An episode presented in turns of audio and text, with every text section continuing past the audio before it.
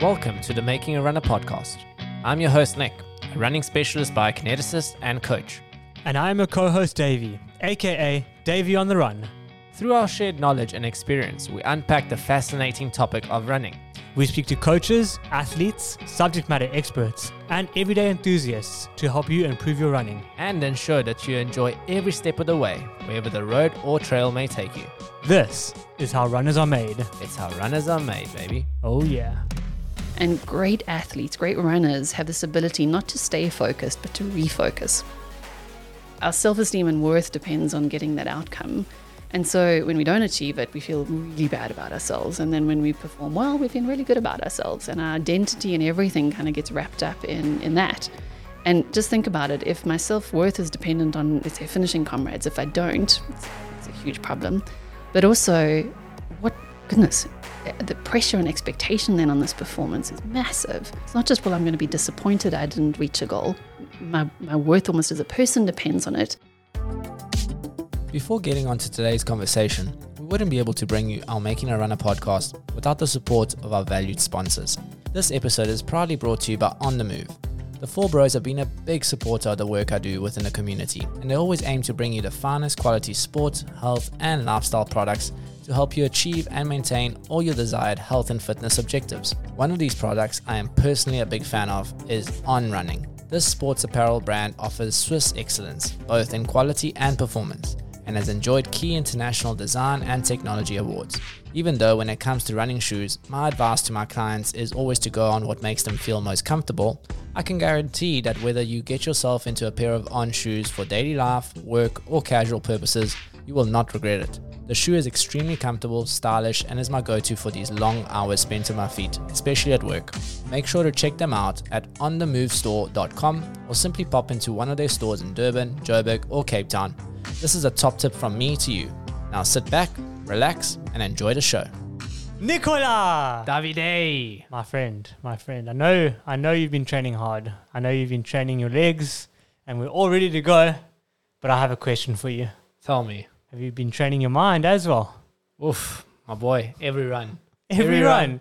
You reckon? Even when you have me whispering in your ear. you, Sometimes, "Go faster, Davey, sometimes faster." in today's podcast, we, we talk a bit about distractions that can get you out of your state of flow. distractions and how to get refocused. Da- Davey is one of the distractions in my running. I, I hope that I'm uh, I'm not in yours, because otherwise you're going to be in trouble come a couple of weeks, my boy. No, you you lead me on on the right path. But before we get on to talking about today's podcast, guys, we we just want to share something with you. Obviously, making a runner has been on an incredible journey over the last year, and today, Hold on, let me get the violin out. play it, play it better. I need I better violin. That's the best I can do. guys. Today is our anniversary. Oh, clapping. And uh, honestly, we, we're so thrilled with the support that we've had from the running community. It's been an incredible journey. Uh, we, we couldn't have done it with each and every single one of your listens. And the podcast is going strong. We are getting great guests on, and we hope that you are enjoying the show. It seems like people are responding very well to it, and we are full steam ahead to keep on going. Hey, David. yeah, and, and we just and we love what we do, guys. I Yeah. mean, being able to get to, you know, interview some of South Africa's influential um, athletes and, and top athletes, and also just getting to um, engage with the community that we're building has has been really special. So yeah, truly, thank you guys. It's been a really awesome one year. I remember when we did our first episode. And um, we were sort of like, "What? What are we doing here? Uh, are, are we doing this? You know, Yeah. not much confidence. You know, who who in South Africa actually starts a podcast? Yeah. That was my question. But um, it's been a it's been a fantastic ride, and like Nick says, we are full steam ahead. Um, it's going to be a even better year this year because we have some exciting guests lined up. Without giving away too much, Yeah, yeah, yeah. And I think we're just going to grow from strength to strength. But just wanting to say thanks to all of you. Thanks to all the sponsors that have come on over the last year. And also a special shout out to our Patreons that have come on over the last couple of uh, weeks as well since we started our Patreon account as so well. thank you very much, Thank you, guys. guys. But it's time to refocus. Refocus, our energy because today's guest, who is today's guest, Davey? Dr. Kirsten. So today's guest, guys, is Dr. Kirst van Heerden. She is one of a handful of people in South Africa to have both represented her country as an athlete and also holds a PhD in the area of sports psychologist. She is a clinical psychologist and man, it was an extremely insightful and interesting conversation. I think we we both learned so much from it, eh, Davey? Yeah, it's one of those conversations where you really have to think quite hard about what she's saying because it's not as easy as nutrition where you Oof. get you get told do this and you'll get that. It's um Yeah. it's it's a lot more difficult than that and you need to really, you know, practice what you preach and be mindful of the things that you're putting into place. And, you know, I mean, what's the saying? Ninety percent is Yeah, so ninety percent of ultra running is in your is in your head or is in your mind, and the other ten percent is in your head, let me let me say it again. Ninety percent of ultras are mental, and the next ten percent, in your head. correct. There you go. It's in your mind. Which basically means hundred percent is in your mind, guys. In case And- anybody missed that, And today I we- did. Today we talk about the mindset behind endurance running. So we, we find this is an extremely powerful topic. It's something that a lot of runners don't think about. You know, we all, all hear about the pain cave, but we perhaps don't practice the mental side of it. And as Dr. Kirst mentions a few times in today's podcast, is you know, it's something that you got to practice in everyday training. You can't just think about it on the last day or think about it during the race day or at the end of your race. It's something that you practice. It's a behavior. You know, mental well-being for runners is a is a huge aspect because running is obviously a stressor as well. So making sure that you are in running for the right reasons, making sure that you you have the, the appreciation for the journey that you take part in rather than just seeing the end line as something that you have to achieve. Uh, we also learn about channeling our nerves, different forms of corrective thinking, and also how to become a confident athlete. Which, after the conversation, we hope that all of you guys have some some special toolkits uh, to walk away from to become the best mentally strong athlete you can possibly be. And guys, this is also a uh, topic that we really want to talk more about. Uh, I think it's something that's equally as important as nutrition. So yeah, sit back, relax, and enjoy. Let us know if you learned anything on today's podcast. And here is Doctor. Kirsten van Heerden. Enjoy, guys. Kirst, thank you so much for being with us today and taking the time out of your busy schedule to chat to Davey and I. No, it's an absolute pleasure. And again, thank you for inviting me to be on this podcast. It's always it's always fun to talk about the things we're going to be talking about. Yeah, look, I think mental strength in general is like like Davey would say is one of those topics that is very misunderstood in athletes and often an afterthought. Uh, a lot of people, you know, they, they get their training right, they know they got to do certain amounts of mileage, but then it comes to race day and they realize, wow, there's there's a lot more to it. And I think a lot of a big element of it is experience. But Yeah. uh, ob- obviously, preparation is another big element. But perhaps we can just start off with you giving us a little bit of background about yourself, just for listeners that don't know who you are, and just yeah, a little bit more about how you would be able to help an athlete uh, from a mental perspective. Sure. And I suppose this is where I admit that I'm not a runner.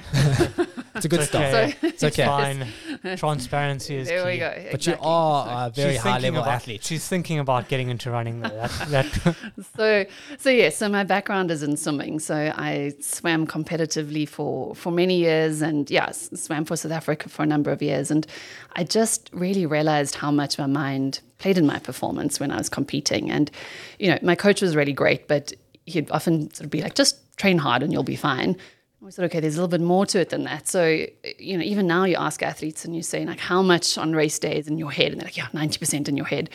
Great. So, how much time do you spend practicing that? And often we don't, you know. So, yeah, so I became really interested through my own swimming career around this mental side of, of sport. Um, so, as much as I say I'm a sports psychologist, I'm actually a clinical psychologist and was really interested in mental health as well. So, kind of athletes and sports psychology, high performance mental health, all sort of mixed well together with my interests. And so, yeah, that's kind of how I got into the space that I'm in now. And now you pretty much deal with athletes of all levels and different disciplines. Am I correct? Yes, yeah, all sorts of different sports, um, Including runners. a lot of runners. A lot of runners. a lot of runners. Yes, so comrades runners, um, you know, 10k. Some as we were speaking about before we started this, you know, amateur runners as well, or more social runners, I suppose. But uh, yeah, and I enjoy it all. So, you know, from say to someone like the under 14 B team cricket player, you know, to Olympic champions, I really enjoy working with athletes and I suppose teaching these mental skills. I, I think I'm a bit of a teacher at heart. My mum was a teacher and her family's all teachers. And so I really enjoy teaching these skills um, and doing workshops. Uh, it, it might sound strange, but I never really became a psychologist necessarily to do therapy with people. I was just really interested in people and then and then became really interested in how do you teach people to do some of the things that we're going to talk about. Well, hopefully you can teach uh, me and Davey a few things and our listeners mm-hmm. quite a few things about the, the the mental strength behind endurance sports, especially running. I know you mentioned it. You know, ninety percent of it is in your head. Mm. The other ten percent is in your mind. So, what are the? I think I, I think I've just realized what that meant. I'm not joking. I was reading this before, and I was like but that's the same thing. but now I understand that it's hundred percent in your mind. well done, got it, guys. Sorry, I got there. So, what are the common things that you see with you know runners coming through your doors? They suffer from a mental perspective that you try and help them through. Yeah, I suppose it depends a little bit on what the event actually is, but most, and not just runners, most athletes that I see, but if we speak about runners, it a lot of the times it's nervousness beforehand. You know, so how do I manage my nerves? How do I control them before I race so that sorry that I'm actually um, able to perform like I want to and put all my training to to good use. So certainly nerves and managing that. But for the more endurance athletes, I think it's it's really managing the suffering part of it. Yeah. I can imagine. You know, if you're going to be running 90 kilometers at Comrades, you're gonna you're gonna suffer. And so, what do you need to do mentally to a prepare for that, and b when you're in it, to how do you use your mind to be able to help you get through it?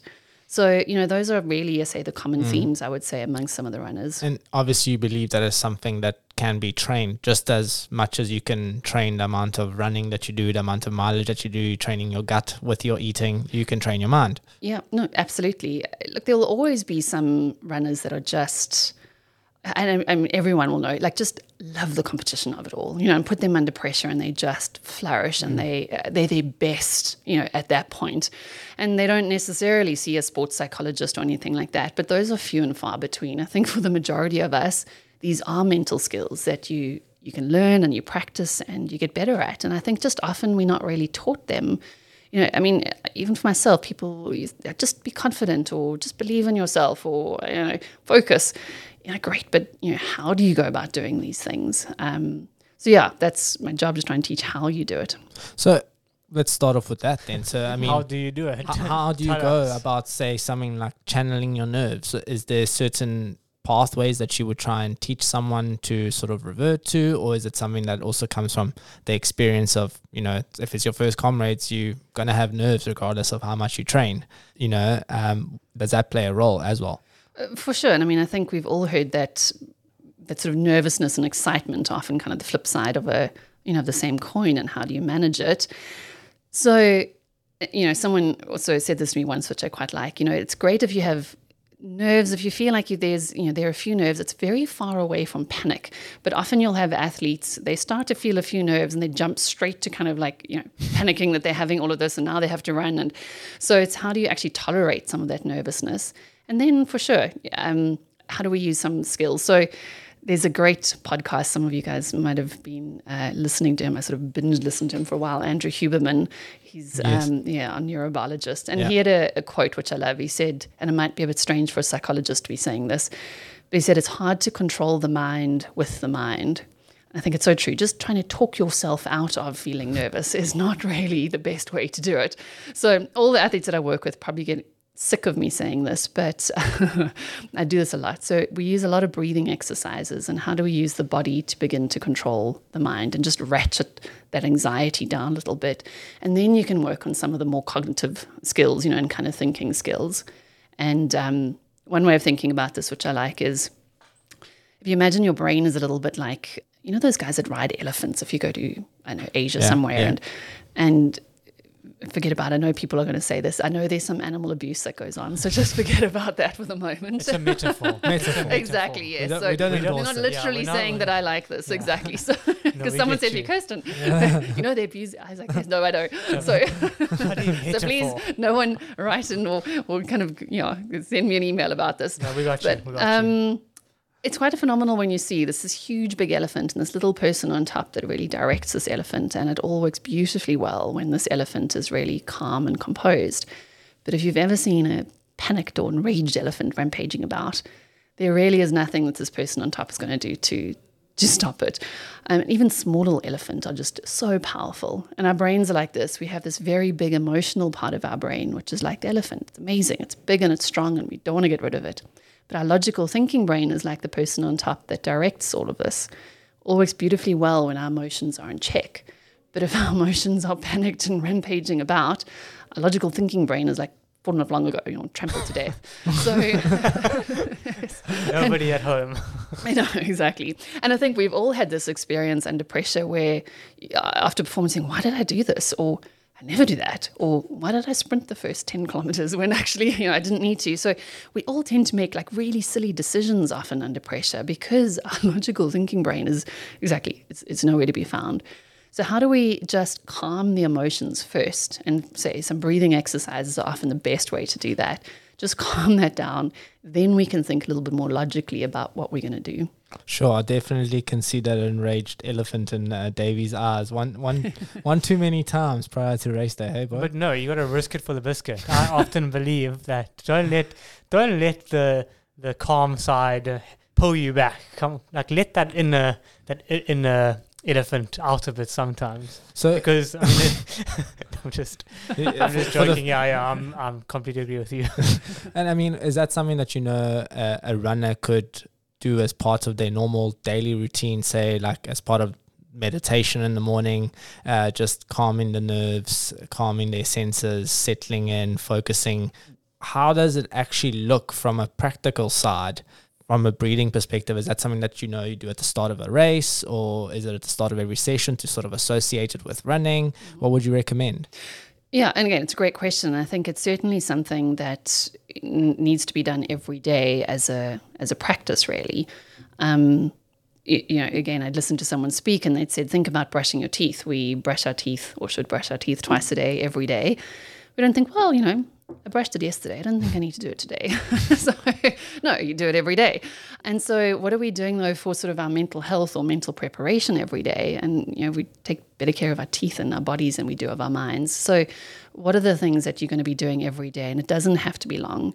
And people, I think, hear the word meditation and sometimes also freak themselves out or think they have to be some yogi sitting for an hour doing things. Yeah, and you really don't have Yeah. to. So, I mean, uh, if I had to give some practical tips what to do, you know, generally, um, I mean, there are a number of different exercises, but the one that I really like is breathing, the deep diaphragm breathing, and doing it for around about probably research shows between three to five minutes at a time. That you don't look if you go longer, that's great, but I say about even three to five minutes, and it's breathing in for about three seconds, sort of pause for a second, and slowly out. That long exhale for about five seconds or so. So it's kind of a, almost like a one to two mm. ratio of in to out. And that long kind of exhale, we know, has all sorts of different benefits in terms of just calming you down. So it physiologically relaxes you, but then it's also the the trick with this, which is weirdly difficult to do. It's called single point focus. Can you actually just focus on breathing in for three Sure. seconds and out for five? That's so hard. It is. It's. It, you think oh, just two minutes. Can Yeah. It, it is so difficult. Your mind wanders off. But part of, if you want to use the word meditation, is really noticing your mind wandering and then refocusing. That's the actual skill. It's not staying focused. And great athletes, great runners have this ability not to stay focused, but to refocus. And so that's really what you're practicing. And so it's dual benefits, which I love. The three in and five out just kind of calm you down, you know, which is cool physiologically. Mm. But then also, say, practicing catching your mind wandering and time traveling, often say, you know, and then back to just the present moment. That's really what you want. Think about when you're running and your Yeah. mind wanders off. How do you bring it back? Well, that's something that I was saying in our last podcast with Davey and I just spoke about mental strength. And I think it's being able to just refocus because there's going to be distractions all around and it's just being able to bring it back to the current moment and not letting those, those distractions let your mind run away with them Yeah. um, but you know as you say it's it's something that is very much individual. It, it, and this the, the type of advice that we're giving right now is a very much blanket advice. And some people are going to be able to handle that very well. Some people are going to struggle with with that type of focus. And especially if you're if you're a novice runner or if you're a rookie runner and you've got this this whole running world ahead of you. There's there's so many things that you could be focusing on. Yeah. uh, you're just trying to even like even with your running and your pacing you're struggling to get different types of paces. You're either running or you're walking. And now there's someone here telling you that you you got to eat this much and you got to make sure that you get this much sleep and the stress matters. And now you also Yeah. got to make sure that you're doing your breathing exercises and all that. Is it sort of important that the question for me is is that something that you know say you, you give yourself a goal in four months time or six months time is mental strength something that you can work on throughout that six months or is it something that you can also frame into when you're getting closer to that event or when you're more focused on that specific event Yeah, I would say that it's it's something that you need to work on in those four months. And when we say work on it, it is mental work because, and I think this is, you know, the other thing sometimes that people not necessarily get wrong, but uh, you know, it's just maybe a way of thinking about it. If you have to wake up at four o'clock in the morning and go and do a long, you know, long run, whatever you're doing, twenty k run or something like that, or ten k, it's effort, it's work. And so it's the same thing with this mental side. It takes some effort and, and work to be able, like I say, bringing your mind back. It's difficult, it's not easy, but that's the practice that we have to have. And so we can't just do it, let's say, also mental rehearsal, or people often use visualization. And you ask athletes, like, yeah, yeah, night before I race, I do visualize my race. To be perfectly honest, you might as well not. Like, it's fine if you do, but it's not really going to do too much then. Like, it, it's not, I mean, it's not terrible. It's not going to be detrimental, but it's a skill that has to be developed. And it's really just over time that it actually, you, you get used to using that skill and the real benefits of it. So I would really encourage people to do something every, you know, I'm going to say every day, every training session. Mm. And this really is where mental and physical preparation go hand in hand. You can't separate it out. You have to be using your training sessions to build um, your mental strength, mental toughness, focus, you know, whatever you want to call it. Well, that's just it. I think, you know, if you're going on a long run, the chances are that within that long run, you're going to have the same distractions that you're going to be faced with on race day. So Yeah. the, Yeah. the better prepared you are from a physical perspective, the better prepared you're going to be mentally as well. Is that true? Absolutely. And I say those are the days that you practice not wandering off when you're getting tired, you know, and kind of bringing it back. Or we can chat a bit later, you mm. know, like segmenting your race or segmenting kind of your, your training sessions, you know, just in terms of focus for the next little task. You have to practice it because you can't only practice it when you're in comrades. Mm. and I often think as well, you don't want to be confident at the end of your race when you've done well. You want to be confident at the beginning. So you spend most of your time in training. I mean, most athletes will spend 99% of their time in training than in, in an actual race. So we can't waste that 99% of time. Yeah. Well, you mentioned an important word there confidence. How do you become a confident athlete?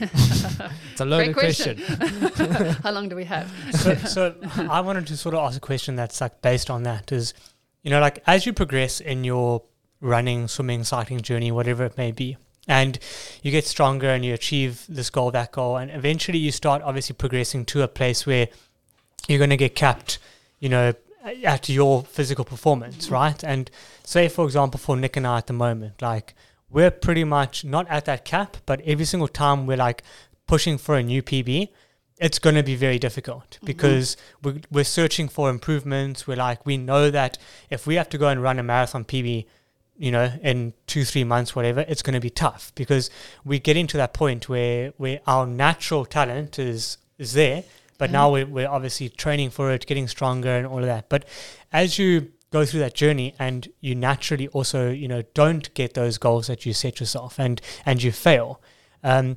for for me especially that can be quite a mental block because I, and I think everybody goes through it is obviously setting goals and not achieving goals Yeah. um, and I think it can be something that a lot of people especially like myself you know battle with is like you go into that self doubt can I do it why why can't I do it scared to maybe try it again if I look mm-hmm. at my comrades' journey, like I'm petrified to go and do that again and fail again, sort of thing. Like it's just, it, and and that for me is like a huge mental battle.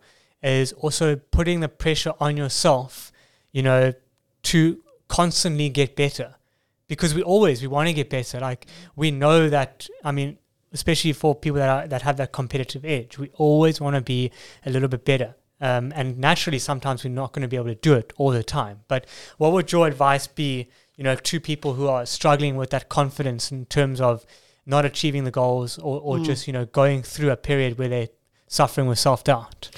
Yeah, sure. There's there's a lot that we could talk about there, and it's um, and as I said, I, I love talking about this stuff. So maybe I'm going to answer your question in two ways. The first one and to preface it with, I'm super competitive, so I'm never going to say like, oh, don't worry if you win or not. Like, yeah, I, I, really don't I, tell like, me that. Yeah, no, exactly. Like, or don't worry if you get the time. So I get that it's really important, and you know, you want to win or you want to achieve your goal, but um, the the problem from the mental point of view is when we set only outcome goals and get stuck there, it adds huge pressure to performance. First of all, an outcome goal being a particular time or placing or I have to win or you know and those are the goals that get you out of bed every morning to go training. Like I want to I want to win comrades you know what I mean? I want to get a particular time. The problem is the closer we get to a race the more that it adds pressure to us. That's what I have to do. And the more that we get stuck in this outcome and we forget about our process the things that we need to do to get to that outcome. And that's the shift in focus that we have to have. And we have to also set ourselves these process goals along the way. The outcome, like it or not, and again, athletes hate it when I say this, that outcome is actually uncontrollable. Yeah. We, we can't 100% make ourselves get, otherwise, I'd be world record holder. Oh, yeah I, was, I was, hoping you were going to say that. yeah, no, I can just teach you how to do it and you'll be fine. like, it's not. And yes, we can try and influence that outcome, but we can't. And the problem is, we spend so much time trying to control that. And then you're right. If you don't get that outcome, if you just say this is the time, it feels like it's a complete failure. So we need to also set some set ourselves up for success a bit, you know, in terms of what are the process goals along the way, and that might be. Um, hey, how do I feel beforehand that I've controlled my nerves beforehand? You know, my nutrition, as we said beforehand, or during the race itself, what kind of nutrition strategy do you want? Maybe it's the focusing strategy that you have. Maybe it's the whatever, walking up the hill and running down the hill, like whatever it is, but there's certain little goals along the way that you set yourself. The outcome maybe being one, maybe you have 10 goals and the time or the placing being one of those. So if you don't achieve that, well, you've got nine other things that you need to look at and you need to evaluate. And this is, I'll, I'll say it again, it's not saying that outcome's not important, it is. But we tend to break our own confidence down if we only set that. Mm. And out and the process goals are far more controllable. Can I eat something at a particular yes I can. You know what I mean? Can I choose the strategy? Yes, yes I can. And uh, isn't a big element of that? I mean, it's also matching your your expectations with what is actually physically possible. So having someone that can guide you with that. You know, there's some people that sometimes come and speak to me and they say, "No, well, my goal is to run a silver comrades," and you what you're wanting to do and mm-hmm. what you physically are currently doing, they don't match up. And I'm not saying that that's your particular case, David, but it's it's something that happens a lot. So I think you know having goals that are realistic with your physiological ability is also an extremely important factor. And part of what you're saying for that laser sharp focus, I find personally like you know say now we've got two oceans in a couple of weeks and for this entire oceans training block, I haven't placed that much focus on it. I only try and really zone in onto the the target goal for myself within a couple of weeks. So like say four to six weeks. Then like my, my focus is laser sharp on that. Prior to that, I'm focusing on all the other elements of just enjoyment and, and you know, getting fitter and making sure I'm not picking up injuries and getting my nutrition right and all the other elements.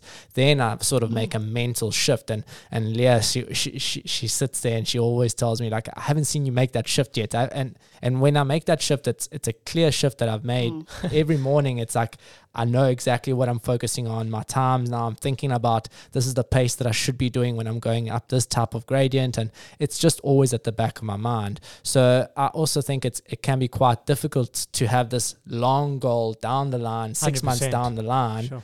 and mm-hmm. you're trying to be laser sharp focus on that. But now it's like you're so far away. So is is that something that you see with athletes as well that they have this goal, but they kind of don't have a know-how of how to break it down and get to it. No, for sure. And I think this is why um, people think goal setting is easy. Or we have that idea, just set smart goals and it'll be fine. But like, it doesn't work, first of all, I don't think. And it just oversimplifies something that can actually be quite uh, complex. But, you know, if you think about it like this, when you just have that, as you say, that one outcome like in six months' time, it is this idea of almost living in a state of failure until you reach that because you fail, fail, fail, you don't haven't reached it, haven't, and then you get, oh yeah, yeah, I get it, oh I don't, and then like, oh my, you know, Yeah. six months just wasted. Whereas we know for you know great runners and athletes what they do, and people have heard this, and again they're like, yeah, but but it's actually incredibly important. Is what is your what do you want to get out of this session? And what do you want to get out of this week or this particular training block, whatever it might be? Because if we only have that one goal at the end, I say it first of all, it adds huge pressure to, to the performance, you know, and, and achieving that goal. But we don't feel like we are progressing or we don't feel like we are achieving anything along the way. And it speaks to confidence. It's those small wins, and it is. And again, people know this, but it's celebrating those small little wins along the way. Where else, in some sense, you know, yes, it's self talk and all of that, but where else are you going to build confidence? Can't wait till six months to build confidence. Um, we have to do it every day. And those small wins is what builds confidence as athletes. One of the things, Yeah. anyway. You know, definitely, it's one of the things. Yeah. Small wins for me are, are PBs, and that's my problem. No, that was my problem with comrades last year. Is, is like you can't train for comrades and run races in between it. So we trained for like yeah. five months just for this one goal, you know, and you put so much pressure on that one thing because you cancel everything else. You're like, Yeah. I'm not going to go run anything else because because we're training, we're training, we're training, and that's your one goal.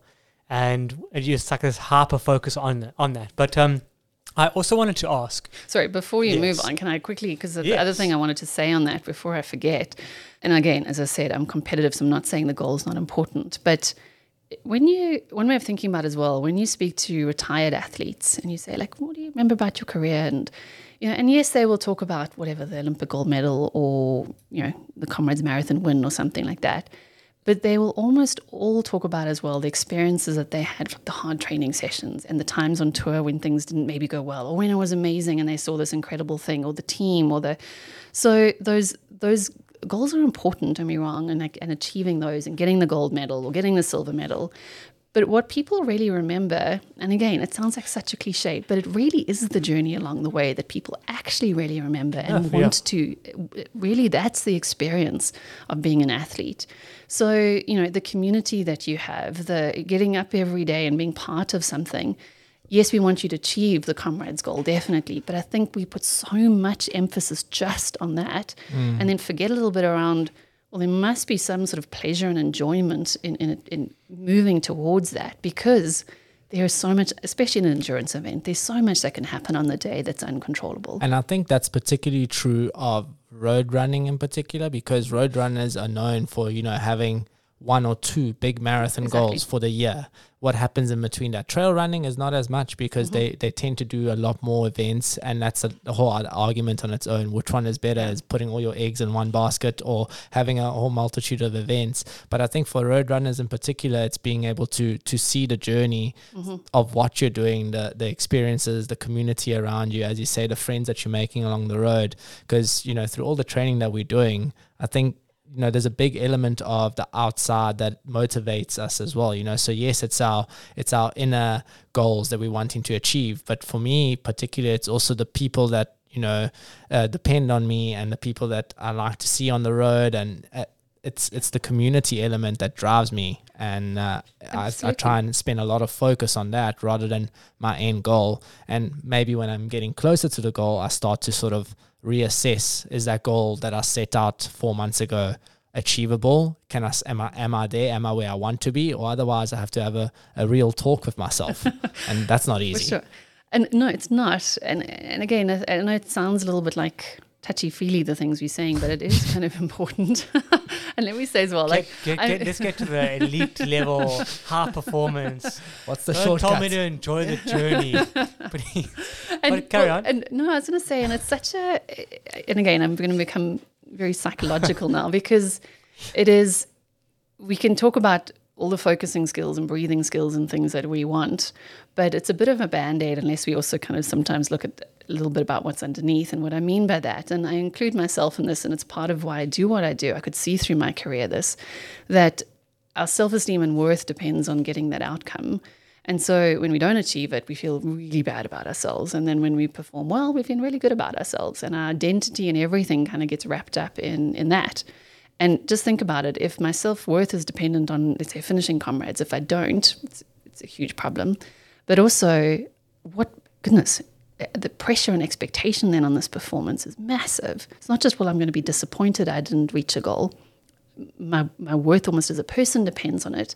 And people often say, no, no, I'm defined, I'm more than this, I'm not. But even it, it's not, you don't have to be an elite level athlete to be defined mm-hmm. by something. Sometimes even more so, amateur, if I call it that, you know, social athletes.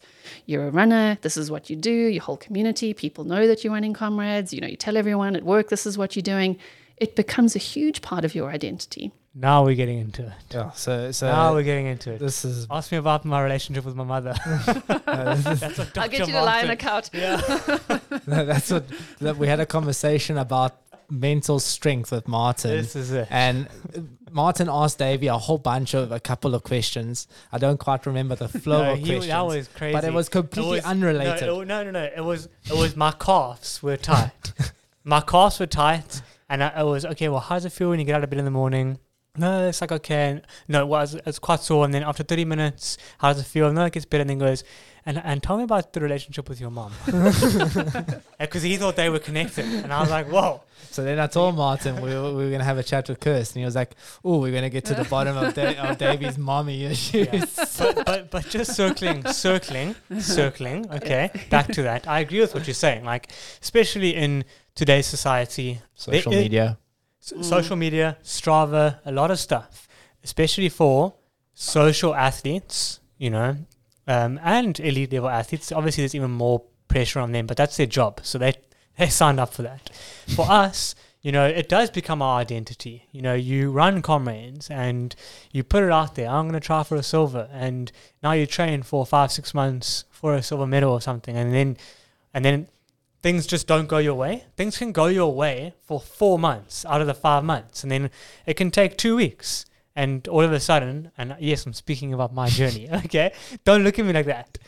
All of a sudden, you're derailed off your path, kind of thing, because I was sick. Nick thinks, Nick, th- Nick thinks it was a psychological issue. But um, but yeah, I really agree with that. I mean, it's it does. It becomes our identity, and there's a lot of pressure that we might not realize, especially when you're setting your goals. You know, you want it so badly. You want that 5k PB, you want that 10k PB, and um, I mean, you might not get it, and then it just it does mean way more than we actually realize. So the question is then, how do you perform under pressure? If you love the work we are doing and the impact that Making a Runner has had on the running community so far, then why not become an official Making a Runner fan? That's right, guys. Making a Runner is now on Patreon. Although this started purely as a passion project, we have had to become realistic about the time and cost of running a successful podcast. And that is why we've decided to set up a Patreon membership where our fans can make a pledge to support our work and help us further expand our reach into the greater global running community. If you're not in the position to commit to something like this, that's okay. We appreciate each and every listen and owe all our success to you. But if you want to make a pledge and become a super fan of the show, make sure to go and visit patreon.com forward slash making a runner. Thank you for your continued support and enjoy the rest of the show. Yes. Come on. well, so first of all, you have to sort Just out like your mommy lines, issues, and then you can. Stuff. There's no mom issues. mom and dad, if you're listening to this, please don't worry. There's no, there's no parent issues. We'll cut that part out. Edit it out. Yeah, edit it out. we'll, we'll, we'll advertise it to everyone. They don't listen, it's fine. well, as I say, it's a quite a broad question on a number of things. Yeah, and just yeah. to go back to what I said, it, it's and it's not easy. And I think a lot of athletes, and I say, it's, include myself, you know, just in terms of identity and self worth. And so, it is that recognition of um, I'm a little bit more than that. And so I'll get to your question now, but mm. it popped into my mind. I think some of your runners would have watched uh, Chariots of Fire. Mm-hmm. So have you guys seen the movie? I mean, Nick, yep. Nick, made me watch it the night before uh, Comrades. No, that's a that's a. oh, did I dream that? Eh? Yeah. Different movie. No, I know which one we watched. Okay, never mind. Carry on. So, so Chariots of Fire, the music, yes, when you start Comrades, you're going to hear it. But it's about these runners. I think it's the 1920s at Olympic Games Yeah. that they, they're training for. And I always find it very interesting that these sort of two parallel stories. And then the one I think is that Harold Abrahams, he's a Jewish guy, and look, there's probably some anti-Semitism going on, but he feels people doesn't like him because he's Jewish, and part of it. But he also he's just you know he's just not a, not a great guy, I suppose. Got a bit of a chip on his shoulder, and so he always wants to win Olympic gold because he's like, then people will respect me.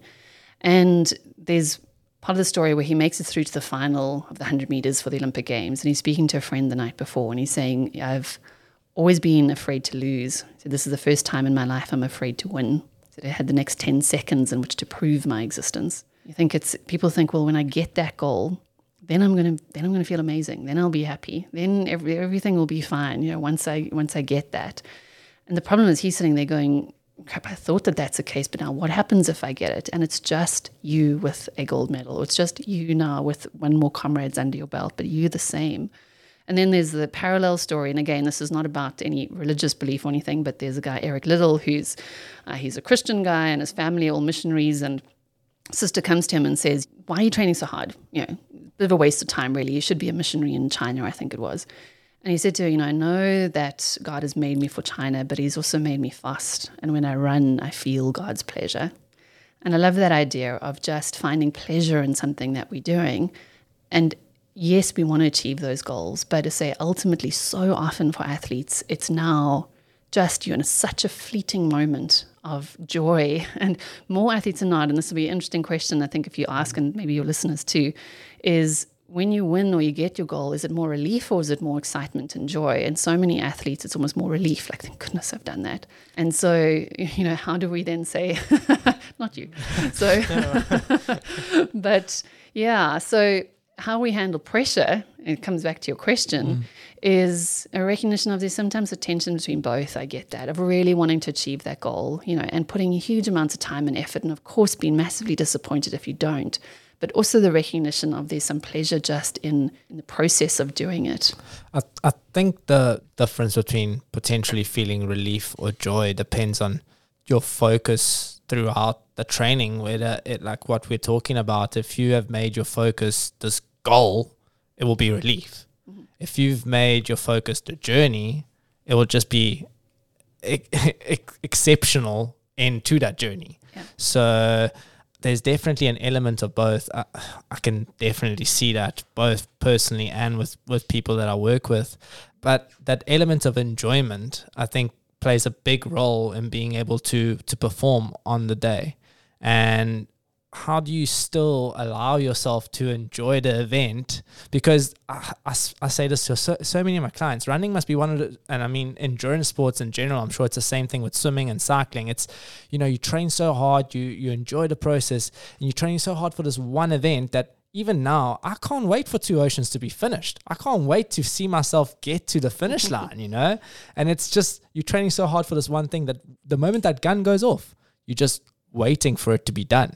And it's just, it's, it sounds meant, it sounds a bit crazy actually. No, but I mean, think about Olympic athletes. It's once every four years. Yeah. You know, not even once a year. You know, so it's it's and you miss one, then you got another four years to go. Like you get sick. As you That's said. actually so true. That's something that I've always found so crazy. Olympics being once every four years, and like obviously, if you're an elite level athlete, and Olympics is your identity, you know the guys that get the tattoos and everything on it, and I mean that's uh, got on. Maybe A, you, you didn't yeah. ask Kirst if she had a tattoo first before you said that. Oh, no, no, no, no! I can spin it in a positive way. Though. It's not a bad thing. I'm just saying it's like it, it does. It's it's every four years, and Yeah. you're trying to just go for that one that one event. And, and if something goes wrong during that training and you don't make it, like there's been lots of that, and then it's another four years or eight years even. Like kind of. Sure, and you know, and, and it is, and I suppose as you said, it's that execution under pressure. So if I again, sorry, go back to your question mm. about how do you handle pressure, as we said earlier, some of those breathing techniques that can really help ratchet down the emotion of the moment, and then what do you need to do in endurance events? I mean, it really is. I know before we started recording, you spoke about disassociation and that, and it, there's a strategy for that as well about how do you just think less, but you know, there's again that old joke we know of like, how do you eat an elephant? Like one bite at a time. And it for endurance events, we know it's critical to just have a little segment, a little chunk that you're going to be focusing on, and just another little chunk that you're going to be focusing on. Um, you know, became really interested in sort of Navy SEAL training, you know, the special ops guys in the States. And they found sort of 80% of the guys would would drop out, and not because they're not physically tough enough, but mentally they would battle. And so some psychologists got together to find out how they could improve this pass rate. And there were a couple of things they did. The one was controlling the level of intensity, so how hyped up or how relaxed you were. And they thought that was, and uh, speak about breathing techniques and things like that. They found guys would panic before they even started something, like getting into the cold water or holding their breath. So managing that level intensity. Then yes, a little bit of the correct kind of self talk, but the other one was, you know, segmenting. So rather than, especially in their hell week where they had like, well, it was a week, like whatever, 10 days of their training, where they know they're going to get very little sleep, they're going to be cold, they're going to be hungry. It might just be make it up to the top of this hill, or maybe just through to mm. next tea time or the next kind of lunch break or something like that.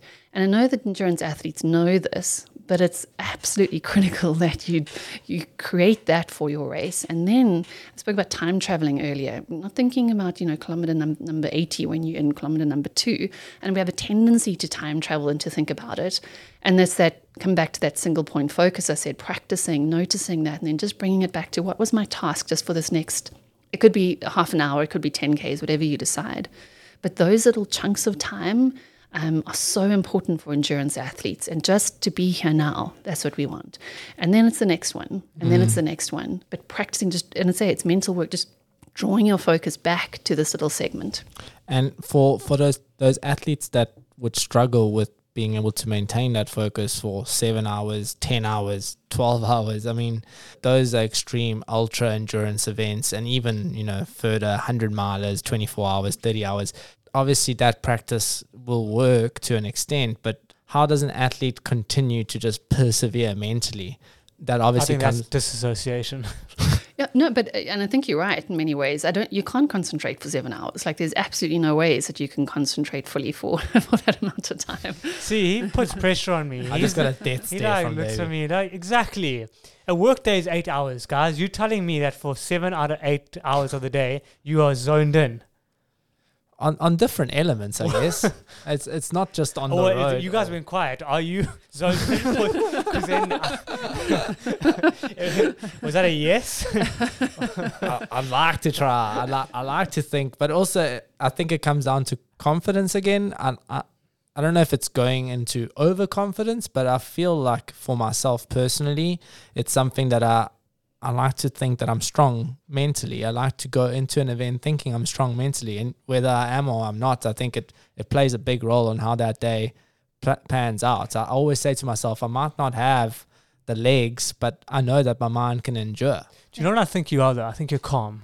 Because no, but I really do. Like I know what you're saying. Like you back yourself being mentally, but you're very calm, and I think that calmness helps with your mental strength. But I think being calm is just also a huge, huge, like um, strength that a lot of us don't have. Like I, w- I would say I'm calm to a certain extent, but not not as near as calm as you are. Like if I watched you on race day, like very little will throw you off off course, sort of thing. Like you, like if something happens, you'll adjust course and all of that. So I mean that's that's being calm for me, um, or being focused. I don't know. Well, I think it's it goes hand in hand, and I can probably almost guarantee when you say focused and calm, you very much just in the present moment.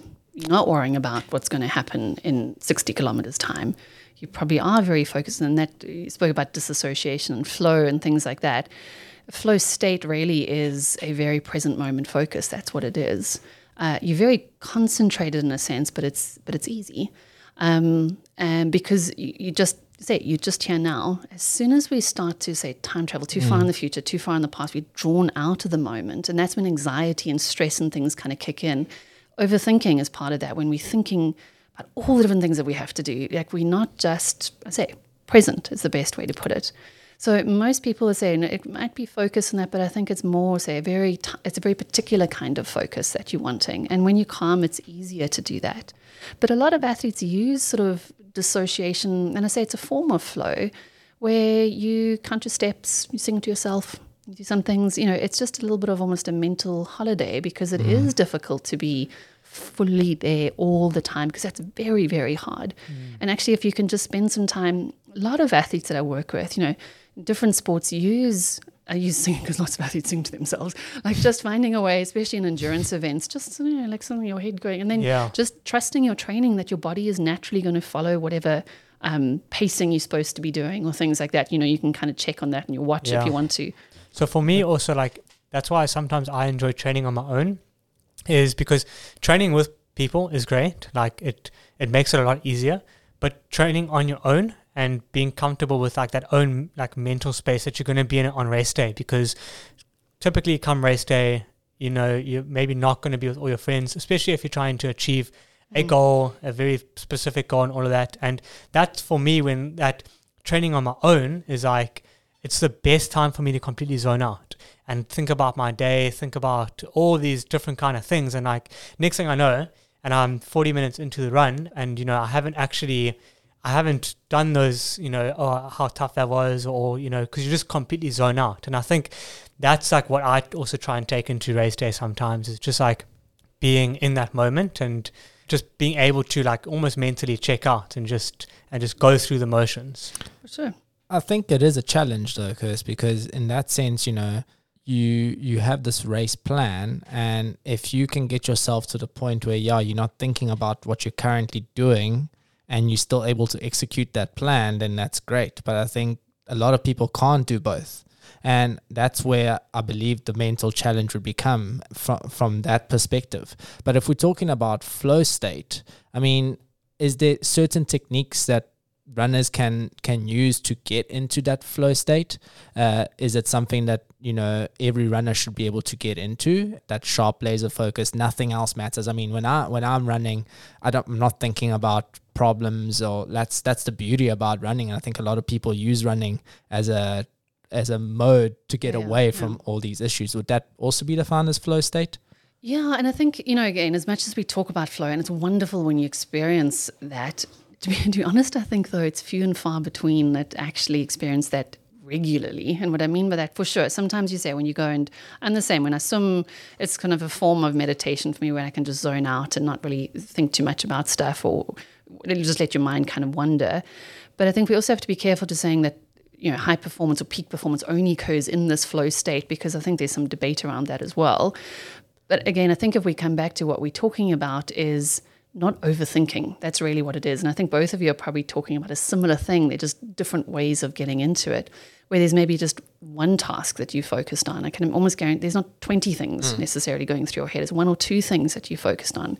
You may be focused on something else, but again, it's like one or two things.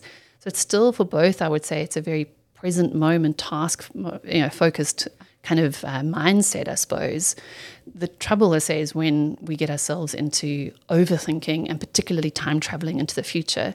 And you're right, especially more amateur runners that haven't done things before, because also flows where you have the skill already. You know, so you have to really work hard and think about what you're doing. And it's always the paradox, isn't it? Like when you're learning the skill, you have to think a lot about what you're doing. And then once you have the skill, you have to forget about it. Otherwise, it's worse for you. So, you know, it's learning to drive. You have to really think about what you're doing when you learn to drive.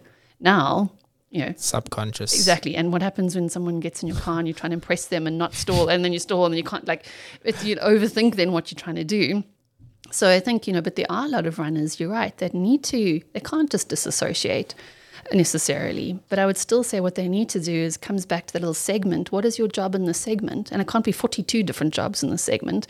What is the rhythm that you're wanting? And I like always the you know, the feeling and the rhythm that you're wanting in this particular little chunk of time. And so you draw your, your mind back to just this task now.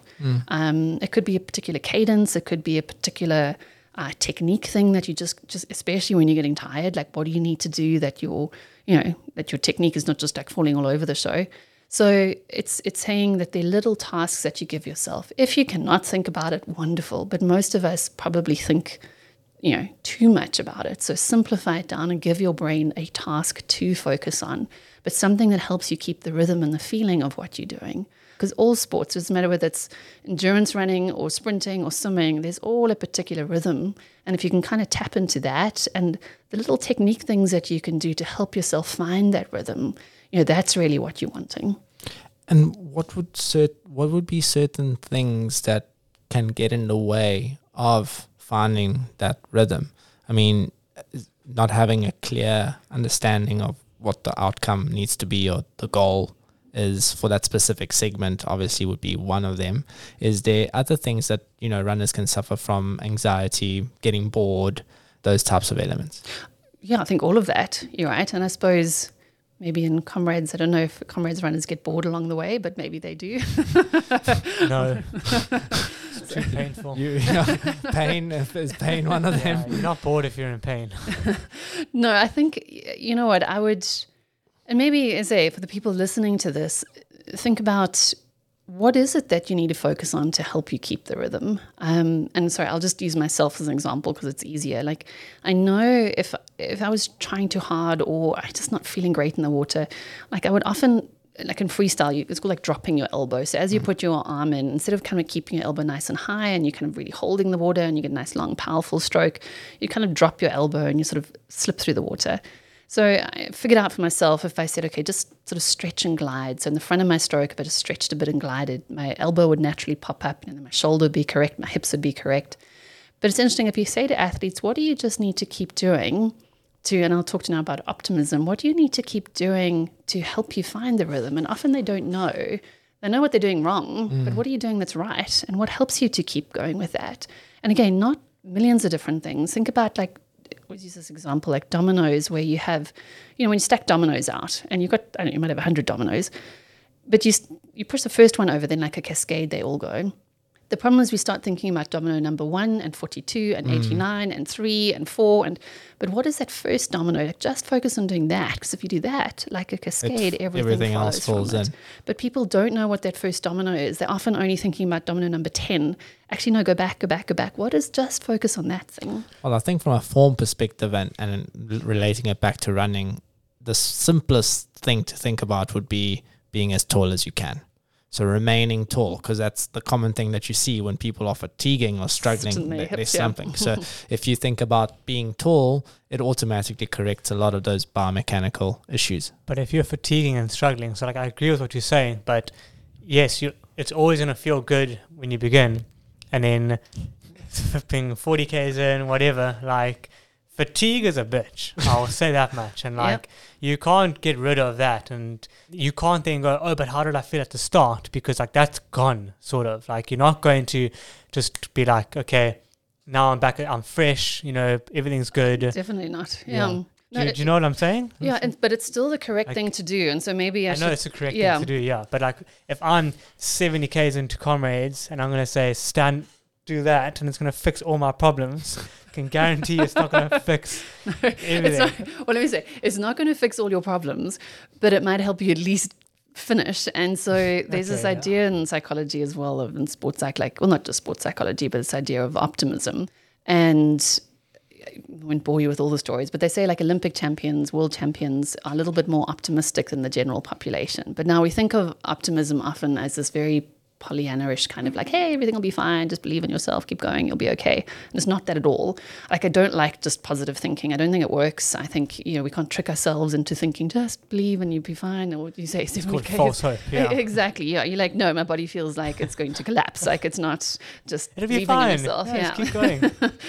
but the idea of optimism, they kind of three P's, and I say I won't tell you all the stories about, it, but like it is permanence, pervasiveness, and personal control. So, number one, people that are more optimistic in the way they think about things don't think bad things are permanent. So, in other words, it's acknowledging, yes, it's really bad right now, but it can't last forever. And look, I know comrades is maybe a bit of an exception, but we've all probably been on training runs or whatever you're doing where in the beginning it wasn't great. You keep going, actually, it's all right. Or there's a period during comrades where you just like it's a real struggle, but if you just keep going, actually, again, the rhythm kind of comes. So it's acknowledging that it's really sucks right now, but it's not going to be permanent. And even comrades will end at some point. Pervasiveness means um, across all situations. So kind of thinking was one thing's going wrong, so everything is going wrong. Or, you know, it didn't work then, so it's not going to work now. And it's this a mindset of going, yeah, maybe this is not working, but other stuff can be working. And then a sense of personal control. There's some things that I can do to affect some change here. So ultimately, what we're saying is that skilled optimists, you want to keep trying, but keep trying the right things. And it doesn't mean that it's going to feel super comfortable or that you're just not going to be amazing, but it's saying that we have to keep going. So, what are the things that I know that if I just keep saying to myself, or just keep focused on, or just keep doing, like standing tall, it's not going to fix everything, but best chance of getting through this is the stuff that I must do and really simplify it down because you're right into fatigue and then the elephant is rampaging about. It's so hard to think through things. Whereas, what is one or two things that I just hold on to that I know just try to the best of my ability to just keep doing this? And that's the thing that kind of helps us keep going. And is that a form of turning like those negative experiences or difficult life experiences into what you often hear the the very positive, well, the the, the, the optimistic yeah, yeah. Uh, stories that we often hear coming from very tough life situations. Is that sort of a similar way of thinking? Absolutely. And you know, there's a psychologist called Michael Gervais, and he's a psychologist at the Seattle Seahawks. And I heard him speak once, and he said optimism is really at the core of mental toughness because he said if you think about it, it's when you come and butt up against a challenging situation. It, it could be a life situation. It could be a you know, halfway through Comrades or Two Oceans, when you come up against it and it's really difficult, it's that holding on to that belief that if I keep doing certain things, I think that I can affect some change in the future. I think it can be better somehow in the future, or at least I think I can get through somehow in the future. You know, so that's the really, as I say, the core of mental toughness is this ability to kind of go, keep going. But I said, a skilled optimist, what are the correct things to keep? We can keep trying all the wrong things. Mm. You know, that's not going to work. What are the correct things that we keep trying and that we keep doing? And be it in life, be it in, you know, comrades, be it in whatever it might be. And I love that way. And it's not again saying that things are just fine or it'll all be okay. Like it's really difficult. Or as you said, like you didn't achieve your goal, it's really tough. It's incredibly disappointing and sometimes devastating. But but the belief that, but I think if I keep doing some things, it can be it can be better. And now look, pessimists they often say is better at assessing are better at assessing risk. so, you know, sometimes we need a bit of pessimism to go, look, don't do that. this is not going to work. Are you a pessimist, um, Nick? No, definitely not. definitely an optimist. definitely not. Sometimes I feel Nick telling me, "Don't, don't do that too many times," and I feel like this guy is just cutting me at my wings. Not not from trying to be a pessimist. Being a realist, is yeah. what I say. Yes, yeah. But yeah, and I say I think that's the way to think, and particularly in endurance events as well. It's again, it's not permanent, but we have to have that belief, and I, I do think part of that belief comes from our training and our preparation. Yes, the other part from the way we speak to ourselves, but it has to come from our training and our preparation that you know, remember that run that I did that was tough, but I just kept on doing this thing and actually I managed to get through. Mm. You know, the last time this happened to me, I remember that I could. So that's why I say mental and physical preparation go hand in hand. Well, you oftentimes, like you say, you, you remember the difficult times. You remember that difficult run. You remember that set that didn't feel good or that time that your stomach wasn't good. You don't often remember all of the, the good runs. And it's the same thing with Davey, you know, talking about wanting to improve on his performance and going to run a PB. And I mean, the personal best time is out very much an outlier in your regular running life and running career. And I, I, guess the difficulty then becomes, you know, not not in your particular case, Davey, but as an athlete that now is aging and you know. PBs start to become more difficult, more difficult. There's a physiological boundary that you eventually would hit, and I, and this I think relates a little bit to uh, some of the book that you wrote, you know, waking from the dream of being an, an elite level athlete and moving on to retirement. That must, that's a completely different mindset scenario and a completely yeah. different kettle of fish that we're not going to particularly open right now.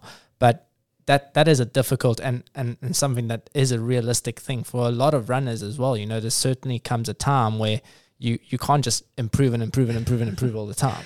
So no, and I'm laughing because I said earlier that I um I don't some masters, and uh, people that know me will know this. But I part of me is like I don't want to see myself getting slower and slower every year, because first of all I know the amount of training that it takes to actually swim faster. But second of all, you're right. I'm now like 43. Like I'm not going to be swimming like I did when I'm you know 20. And it was one of the things that I struggled with a bit when I retired was like, well, what's what's the goal? And it took me long time, and it's still sometimes that you know kind of goes through my head is how do I do something really that it is for fun? you know, that I can enjoy doing it and it's connection and it's community and it is still a sense of achievement, you know, that maybe there was a, a you know a tough training session but I got through it or maybe I guess it didn't actually feel like going but I went. Well done. You know what I mean? It's actually Yeah. it's more around I think as we get a bit older as we get older. But I think it has to be more around, you say, like health, physical health, mental health, connection, community, all those things. Because you're right, the realistically, we're not, you know, you can't run naught seconds for a marathon, you know. So Yeah. you're not, you are going to get to physiological limits, and this is where I come back to identity and all the rest of it. Is there has to be something broader, otherwise we we're in real trouble. That's why we start a podcast, eh? so even when we're aging and we can't run anymore, David, we can still still have inflict say. positive Yeah. change. Would you say that? Um, would you say that failure is necessary for success? And what I mean by that is, you know, obviously like building mental strength and and becoming like more honed in with with just your mental well being, your your you know, I mean, this comes back to like the whole sports psychology thing is like dealing with failure and also like knowing.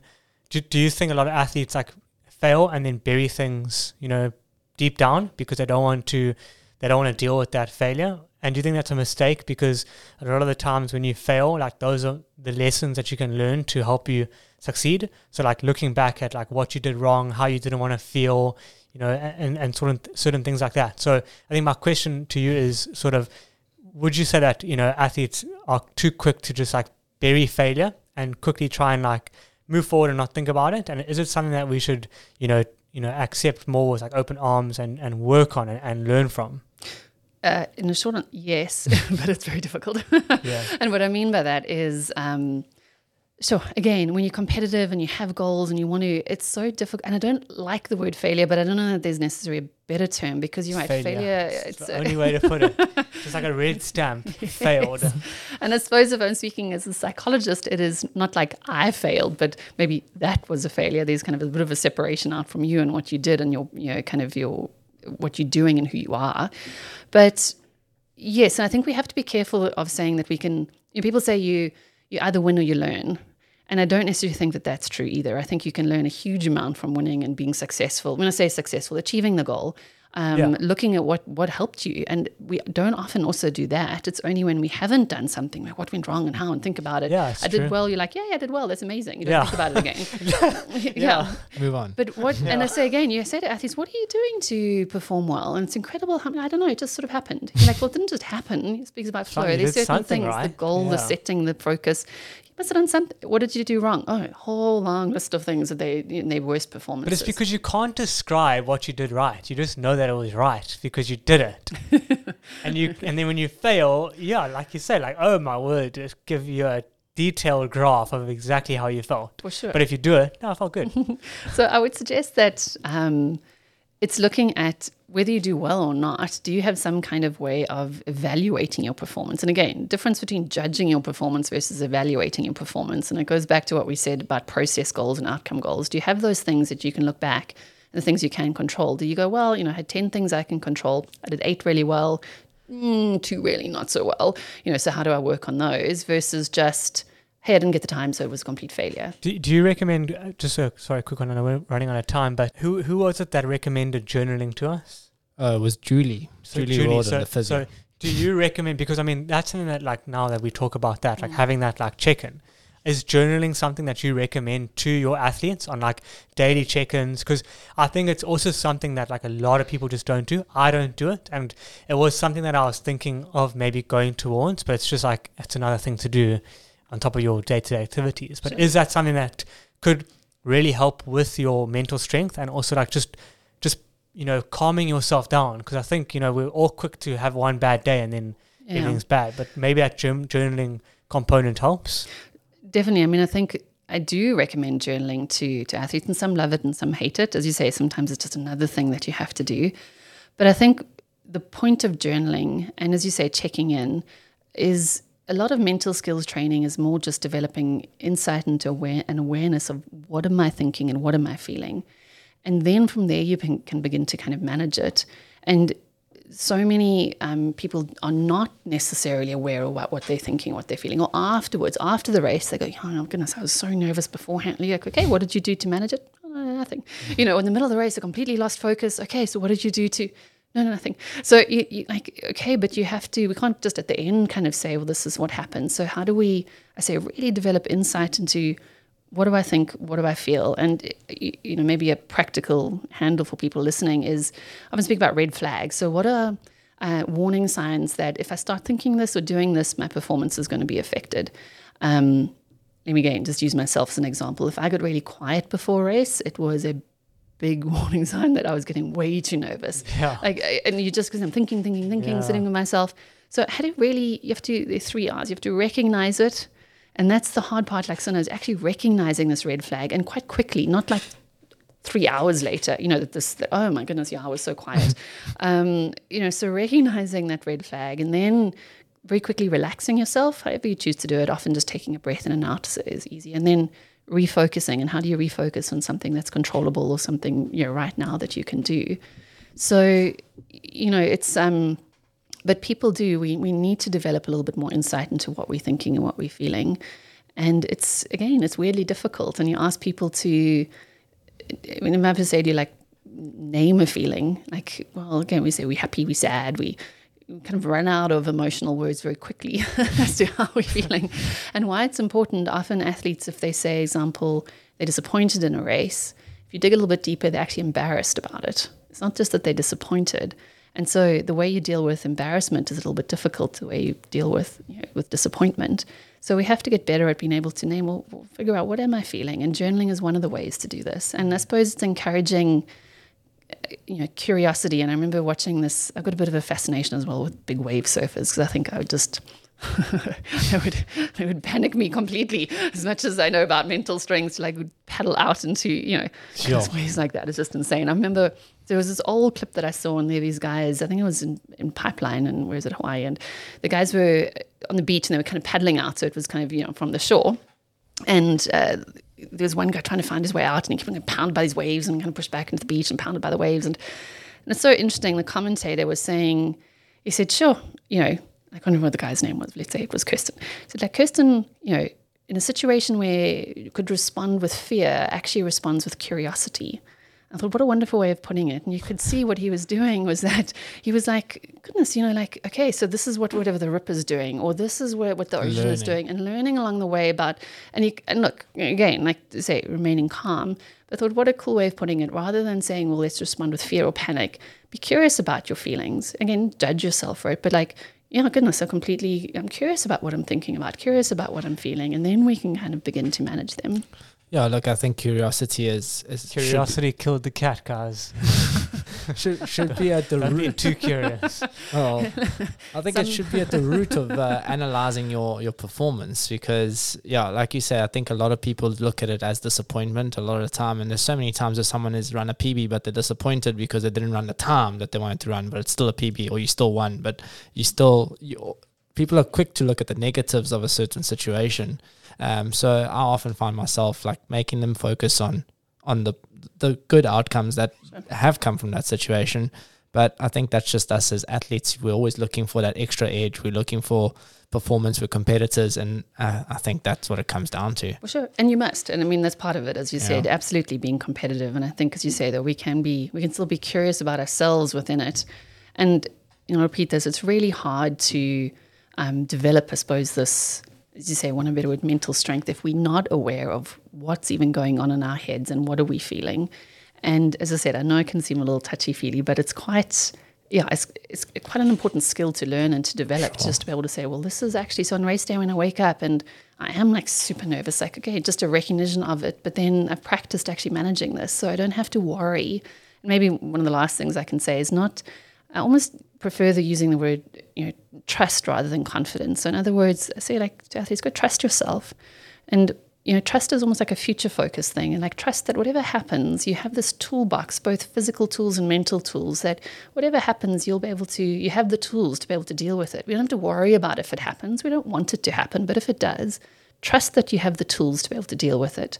Whereas confidence is more of like a feeling, I suppose, now, which is it's great to have. Don't be wrong; it's not Yeah, a bad thing. true. But con- uh, trust is more of a, a knowledge and a belief that I do have Know tools to manage it, and I know how to do this, and I don't want it to happen. you know, but but I say worst case scenario if it does, I've got the tools and I've practiced using these tools, and that's really what we're talking about today. What are some of the tools that you practice when you're training and every day, not just the night before mm. race, because then it's so much easier to trust yourself going into things. Well, Drop com- the mic. That was yeah, I think confidence can come across as bullish sometimes as well, and whereas trust is, is you just trust yourself. exactly. That's- wow. Well, I think I learned a lot today, Davey. I'm I'm I'm I'm funny enough even more nervous. Goodness, I clearly haven't done my job yet. no, I, I'm, so we didn't talk enough about I'm your pro- mom. I'm- I'm processing. I'm processing. Kirst, thank you so much for making your time available for us today. Honestly, I think it was such an insightful conversation. I think the the mind and, and the way the mental side of things with running works is something that a lot of runners don't don't place any importance on until until they have to, which is often too late. So yeah, I, I honestly think it's going to be extremely insightful for our runners, and we we look forward to releasing it, and also look forward to perhaps having you on in the future again, chatting about more specific parts of of mental strength and athletes. I'd, I'd love to do that. And again, thank you for inviting me to be on. I can talk about this stuff all day. Thank you so much for coming. it was brilliant. Thank you. Thanks, guys. Thank you for listening to another episode of Making a Runner. We hope you enjoyed it and found value in the show. Don't forget to rate and leave a review on your favorite streaming platform. And remember to share with your running buddies. Follow our journey on our socials and feel free to engage with us on all things running. We wish you a pleasant run wherever the road or trail may take you. Bye for now.